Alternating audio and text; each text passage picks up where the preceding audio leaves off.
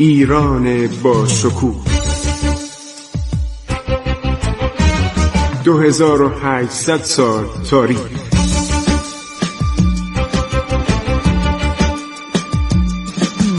عبور از تاریخ.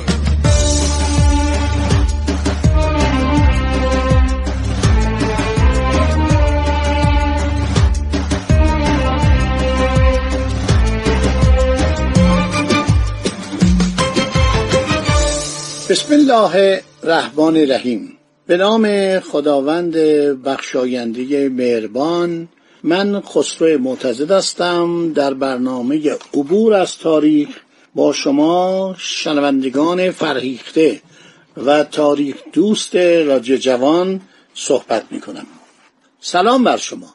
سلام بر شما عزیزان ادامه می‌دهیم. یکی از کسانی که من خیلی دربارش صحبت می کنم و آدمی بوده که آمده ایران و اطلاعات جالبی از ایران اواخر قرن هیجدهم و اوائل قرن ارشود نوزدهم کسب کرده شخصی است به نام ادوارد اسکات وارینگ. ایشون انگلیسی بوده. در دوره حکومت فتلیشا زمانی که رقابت های انگلیس و روسیه در ایران به اوج خود رسیده بود از سوی فرمانداری کل هندوستان یعنی کمپانی هند شرقی انگلیس آمده به تهران. بعد یک سفرنامه خیلی خوبی نوشته. ادوارد اسکات وارینگ بنا به گفته خودش ظاهرا به عنوان سیر و سیاحت اومده ولی برای کسب اطلاعات سیاسی راجع به اوضاع ایران در تاریخ 22 ماه مه 1802 وارد بوشهر میشه و بعد میره شیراز. پس این جزو اولین هاست در زمان قاجاریه. بعد خاطرات خودشو می‌نویسه. وارد شیراز که میشه اطلاعات خیلی جالبی داره. عرض شود که از دوران کریم خان جمعآوری می‌کنه. بیمارم میشه. در 1802 که برابر 1216 است چهار ماه در شیراز که به سر می‌بره علتش بیماری بوده. اروپایی که به ایران می اومدن به علت آب و هوا و همینطور به اصطلاح دور بودن از جو ایران از کلیماتو از آب و هوای ایران اغلب مریض می‌شدن. بعضی میمردن. زمان صفویه یک سفیری از آلمان میاد اعضای سفارت همه در دوران شاه عباس همه میمیرن. یک نفر باقی میمونه که نامه رو می‌بره به عرض شود شاه عباس تقدیم می‌کنه. همشون میمیرن. از طریق دریای خزر اومده بودن همه میمیرن.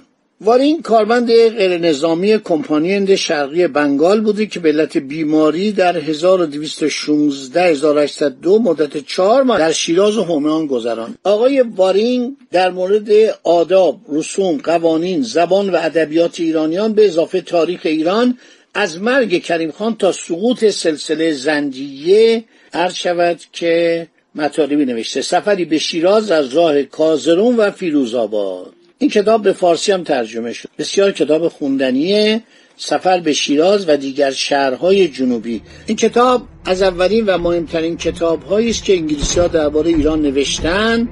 بعد هم خوانندگان زیادی جلب کرده.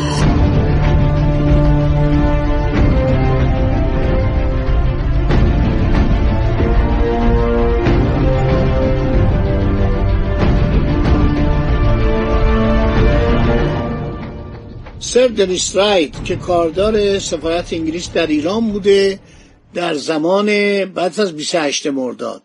بعدها در دهه 60 1960 اواخرش سفیر شده در ایران. خیلی ایران شناسه کتابی نوشته به نام ایرانیان در میان انگلیسی ها و انگلیسی ها در میان ایرانیان. دو جلد کتاب خیلی جالبی هستش. سر دنیس رایت و نوشته خیلی به وارینگ اشاره می‌کنه. چند تا بخش داشته. بخش اول سفر به بوشهر خلیج فارس منازل بادهای شمالی بادهای شرقی. خیلی مفصل. احترام ایرانیان نسبت به سر جان مالکوم حرکت به سوی شیراز. بعد شهر یکی از بازماندگان نادرشاه دشت زیبای ارژن. بخش دوم زبان ایرانیان نویسندگان ایرانی.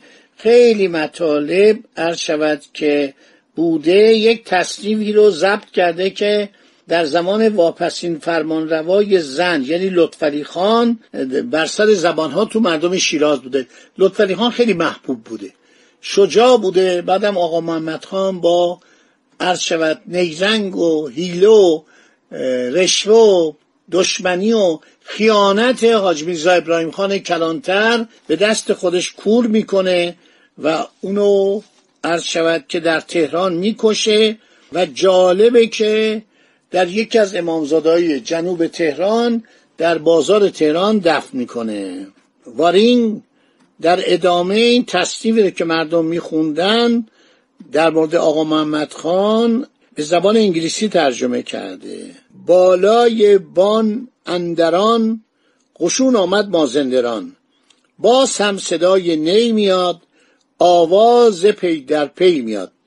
جنگی کردیم ناتمام لطفی می رود شهر کرمان.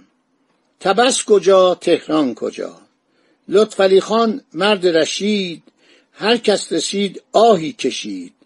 مادر خواهر جامه درید. لطفعلی خان بختش خوابید. لطفعلی خان مستر آخر شد به کام قجر چون اینو بد جوری میکش. حالا براتون میگم که چه جنایتی آقا محمد خان در مورد این شخص می‌کنه در حالی که کریم خان زن در مورد خاندان زن خیلی محبت کرده بود. درست است که محمد حسن خان در جنگ کشته میشه در جنگ با سربازان زندیه. ولی جنگ بوده. اون کسی که سرشو می‌بره سبزلی بوده از نوکرای خودش بوده. از نوکرای خودش بوده که میره دنبال به اصطلاح فاتح و به طمع جواهر و پول و پاداش سر اربابشو که در رودخانه گیر کرده بود اسبش نمی‌تونست حرکت کنه میره و اونو دستگیر می‌کنه سرشو می‌بره.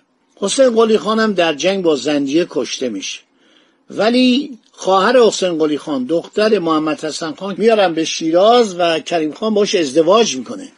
می‌خواد نسبت خانوادگی ایجاد کنه. و این آقا محمد خانم تحت پرورش و تحت حمایت خودش قرار میده که حالا بعدا میگیم چطوری فرار می‌کنه و میره به عرض شود که استراباد اونجا سپاهیان آشاق باش یوخاری باش رو جمع می‌کنه. به دور خودش جمع می‌کنه که شورش میشه جنگ میشه. کریم خانم که مرده بود و این قوانین نادان زن به جان هم میفتن مثل که دشمنی با هم داشتن. تمام اینا رو به تفصیل براتون میگم.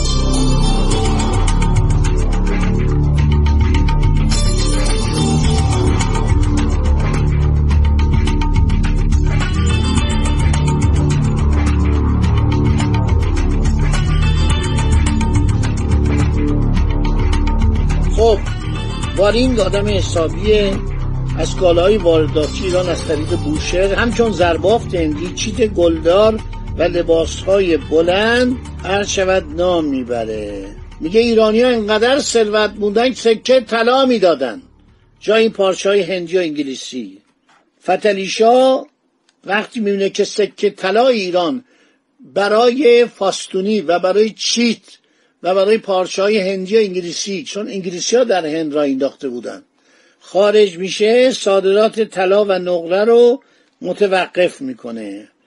وارین نوشته ایران کشوری است که تجارت داخلی ناچیزی دارد. مقدار کمی گندم برنج جو خرما و بادام از طریق بوشهر به مسقط و بنادر خلیج فارس صادر می شود بعد نوشته وارین. اول قرن نوزدهم.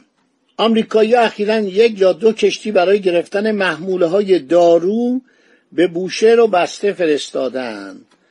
اما آنها شدیدن معیوس شدند. می اومدن داروهای گیاهی ببرن با توجه به سرعت آنان بازرگانان داخلی عرض شود که تقاضایشان را برآورده نکردند. وارینگ به صادرات مروارید گلاب به هندوستان اشاره می کند نوشابه مختلف هم صادر ما می کردیم بیشترین سود تجاری برای بازرگانان احتمالا در تجارت اسب است که شمار زیادی به وسیله کشتی به بنادر مختلف هند فرستاده می شود اسب زمان صفویه حساب کتاب داشت. اسب و سلاح استراتژیک حساب می‌کردن کالای استراتژیک اجازه نمی‌دادن. پادشاهان صفویه اجازه نمی‌دادن اسب صادر بشه. هند از زمان ساسانیان به ایران فیل صادر می‌کرد. در زمان بعد از اسلام هم مارکوپولو دیده که فیل با کشتی می آوردن از راه زمین هم می آوردن ولی صدور اسب خیلی مقررات داشت. اجازه نمی‌داد دولت ایران اسب به هندوستان صادر بشه. می‌گفتن اینا رو برای جنگ به کار می‌برید. ما اینا رو برای جنگ با عثمانی ها و با خود شما. گاهی هندی ها سر قندار به ایران حمله می‌کردن. لازم داریم. وارینگ نوشته عوارض بر کالاهای وارداتی به ایران در بوشهر به حدود 5 درصد می‌رسد. اما این میزان اسمی است. در عمل کمتر است. بین بوشهر و شیراز نه راهداری وجود دارد. آنها موارز خودشان را می‌گیرند. هرچند نباید بگیرند. در گمرکخانه شیراز کالا بازبینی و ارزش گذاری شده. یک عوارض دو نیم درسی از بازرگانان دریافت می شود کتابش خیلی جالبه و من خوشحالم که این کتاب چاپ شده. خیلی دنبال کتاب وارینگ هستم. خب اجازه بدید که باقی ماجرا رو چون وقتم تموم شده در برنامه آینده براتون ادامه بدم. خدا نگهدار شما تا برنامه بعدی.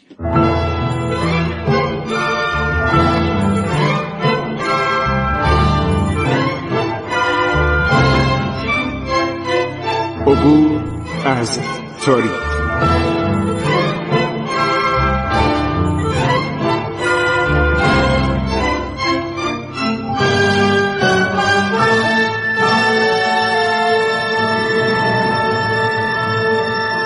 ایران با شکوه.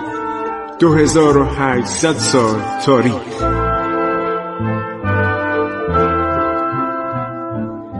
سرگذشت ایران ما به روایت خسرو معتزد